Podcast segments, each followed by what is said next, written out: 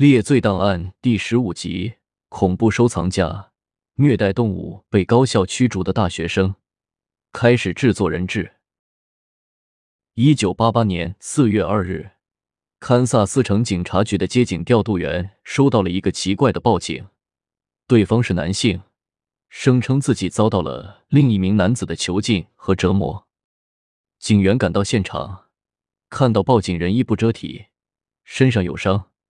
判断该案有可能牵涉犯罪，不过，包括受害者在内，所有人都没意识到，他们即将揭开本地历史上最令人毛骨悚然的事件：一个连环杀人魔即将显出原形。报警人名叫布莱森，二十二岁，他用颤抖的手臂指向前方的一处住宅，说自己被挟持囚禁在那里，挟持者将他捆在床上。连续五天，每天对他实施极度变态的暴行。今天早上，挟持者离开房屋外出，布莱森看准机会挣断绳索，从二楼跳窗逃跑，小腿被摔断。但布莱森仍觉得很幸运。他说：“如果今天不跑，肯定会被杀死。”警方查看了布莱森的伤势后，决定进屋调查。房子是一处普通的民宅，从外观看并没什么特别。屋主名叫罗伯特·贝德拉。警方守株待兔。傍晚，贝德拉回来了，看上去身材偏胖，戴着眼镜，其貌不扬。警察一拥而上将其控制，并告知对方需要进屋搜查。在屋子的二楼，警察找到了贝德拉的酷刑室。屋子中央摆着一张铁架床，床脚拴着绳索和铁丝，床边放着电击设备、注射器、几瓶不明液体，还有几本不正经的杂志。此时，警察觉得贝德拉可能是个虐待狂，非法拘禁他人并实施虐待，以满足自己的扭曲欲望。可是，当他们搜查到三楼时，面前的景象令人不寒而栗。这里是贝德拉的卧室，卧室旁的壁柜上，整整齐齐码放着一排人的头骨。现场警员对第一个进行仔细观察，松了口气。第一个头骨只是个仿制工艺品，可是接下来才是噩梦的开始。警方经过勘查确定，其他头骨全部是真正的人头骷髅，而且死亡时间就在最近。不仅如此。走廊里的警员有了更加毛骨悚然的发现：墙角一个鼓囊囊的麻袋里，装的全部是人类脊椎骨，满满当当，不知道有多少人在此遇害。在进一步搜查中，警方还发现了大量笔记本和照片，记录了贝德拉折磨、虐待多名年轻男性的过程和感想，其中几名明显已经死亡。房间内还起获了多个钱包、护照等私人物品，属于不同的年轻男性。至此，警方基本确认，他们遇到了一个连环杀人狂。在搜查过程中，几乎所有的警员都莫名其妙的感到头晕目眩。后来，他们才注意到，贝德拉房间内的墙上、走廊和各个角落，都悬挂着很多造型奇异而可怕的面具。这些面具粗看并不起眼，但把二楼和三楼的气氛渲染的极为黑暗恐怖，四处充满着诡异的气氛。更多警察到场，他们开始挖掘贝德拉的后院，很快就有了收获。后院里挖出了几颗高度腐败的人头，但没有躯干和四肢。凶手似乎想等人头完全白骨化后，再把骷髅拿到三楼的收藏柜中。为了进一步确定犯罪事实，警察在屋内喷洒卢米诺，这种化学试剂接触血迹后能够发出荧光，指示出肉眼难以察觉的痕亮血迹。喷洒完并关灯后，现场所有人都被震惊了，整个屋子几乎都被血液覆盖过，这里简直是个血池。贝德拉当即被拘押，调查紧锣密鼓的展开，检控工作也在推进。对于这样一个杀人魔，检察官毫无疑问要给他死刑。但在案发的密苏里州，死刑可不容易。尤其让检方被动的是，贝德拉知晓法律的漏洞，先发制人，立刻坦白了其中一起命案，说自己一时冲动杀了人，感到万分懊悔，可是对其他头骨闭口不谈，一概不认。根据法律，只能认定他主动配合，并有悔意，这就判不了他死刑了。检察官不甘心，一定要以死刑处决贝德拉。就在同时，警方也遇到了麻烦，在贝德拉的家中只有人头和脊椎骨，四肢和躯干全都不知下落。当时技术手段受限，连受害者身份都难以确定，作案过程更是无从查起。受害者众多，线索和证物极为庞杂混乱，实在难以分析。如果警方无法还原出作案过程，甚至连定罪都很难。不得已之下，检察官与贝德拉的辩护律师达成了认罪协议，只要贝德拉如实供述全部犯罪事实，就能免除死刑，换取终身监禁。贝德拉同意了协议，在堪萨斯城监狱的地下室内，宣誓自己毫无隐瞒，全盘招供。接下来。在两名检方人员、两名警探、两名辩护律师和一名法庭速记员陪同下，贝德拉从头到尾说出了整个恐怖故事。供述过程持续了整整三天，记录共七百一十七页。检察官看了供述记录后，当即对免死的认罪协议后悔了。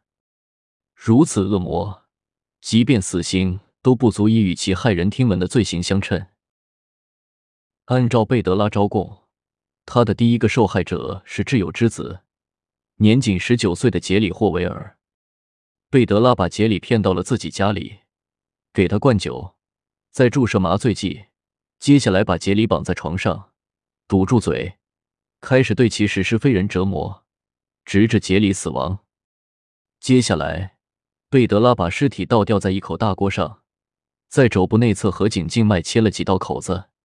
悬吊整夜放血，直到血液完全流干，然后用电锯和剔骨刀肢解尸体，最后把尸块残肢放进垃圾袋，放到屋外，由垃圾回收人员取走，带到垃圾场填满。每起案件的过程基本相同，不过折磨人的方式不断升级改进，这也是细荣雄要重点分析的部分。很多施虐型连环杀手都会对受害人进行折磨虐待，方法不一，因人而异。只有凶手本人才明白自己最享受的虐待方式和方法。但是贝德拉有些不同，常见的虐待是基于扭曲的欲望，施虐的位置也集中在人体的敏感部位。贝德拉则非常特别，细荣雄列举如下。首先是捆绑固定受害者的方式，常见情况是使用绳索或手铐。贝德拉用的是钢琴线，极细的钢琴线不仅让受害人更痛苦，按照贝德拉所说，他要让对方的手腕神经永久受损。其他折磨方式还包括用强酸性洁厕剂擦拭受害者眼球，灌入喉部；用填缝胶水灌入受害者耳朵。用锤子重击受害者手脚，造成骨折。以上几种方式不属于欲望型施虐，更侧重于让受害者的肢体和感官丧失功能，让受害者不能看、听、读、写，不能自由行动。显然，对贝德拉来说，仅仅对受害者实施捆绑、蒙眼和堵嘴是远远不够的，无法支撑他的安全感。贝德拉的真正目的是。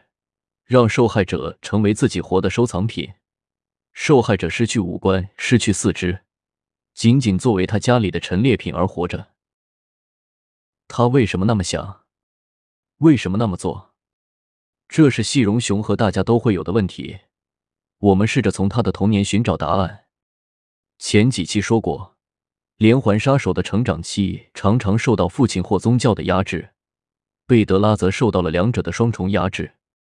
贝德拉的父亲是虔诚的罗马天主教徒，全家必须定期参加弥撒，贝德拉也要参与宗教课程。但贝德拉不听话，只要他缺席，父亲就会用皮带狠狠抽打他。贝德拉有个弟弟，父亲更疼爱弟弟，瞧不起贝德拉，整天对贝德拉进行言语羞辱。童年的贝德拉变得非常孤僻，喜欢沉浸在自己的小世界中，喜欢集邮和收集硬币。即便如此，贝德拉仍然非常敬重和热爱自己的父亲。十六岁那年，父亲因心脏病猝然离世，贝德拉伤心欲绝，认为父亲所笃信的信仰并没有公平对待他，从而开始质疑自己的宗教。同时，他意识到自己是同性取向，也就不可避免的走向了宗教的对立面。就在此时，发生了一个偶然事件。贝德拉观看了一部电影《收藏家》，讲的是一个恶徒抓住自己心仪的女子，将其囚禁在地下室中的故事。这件事在少年期的贝德拉心中埋下了欲望的种子。贝德拉长大后酷爱艺术，考取了堪萨斯城艺术学院，并立志要当艺术教授。可是，在校期间，贝德拉屡次违反校规，还经常虐杀动物。并将其解释为自己的艺术表现。艺术学院随即开除了贝德拉，理由是无法接受为了艺术而进行杀戮。一夜后的贝德拉生活更加放纵，经常和出卖身体的同性人员往来。在这期间，他爱上了收藏古董和神秘学艺术品，各种稀奇古怪的东西堆满了屋子。不久后。贝德拉干脆开了家古董艺术品商店，这也是他的收入来源。在艺术品买卖过程中，贝德拉认识了一个古董商人保罗，他对保罗十九岁的儿子杰里非常倾慕。在贝德拉眼中，相貌俊美的杰里简直是一尊活的艺术品，非要把他收藏在家中不可。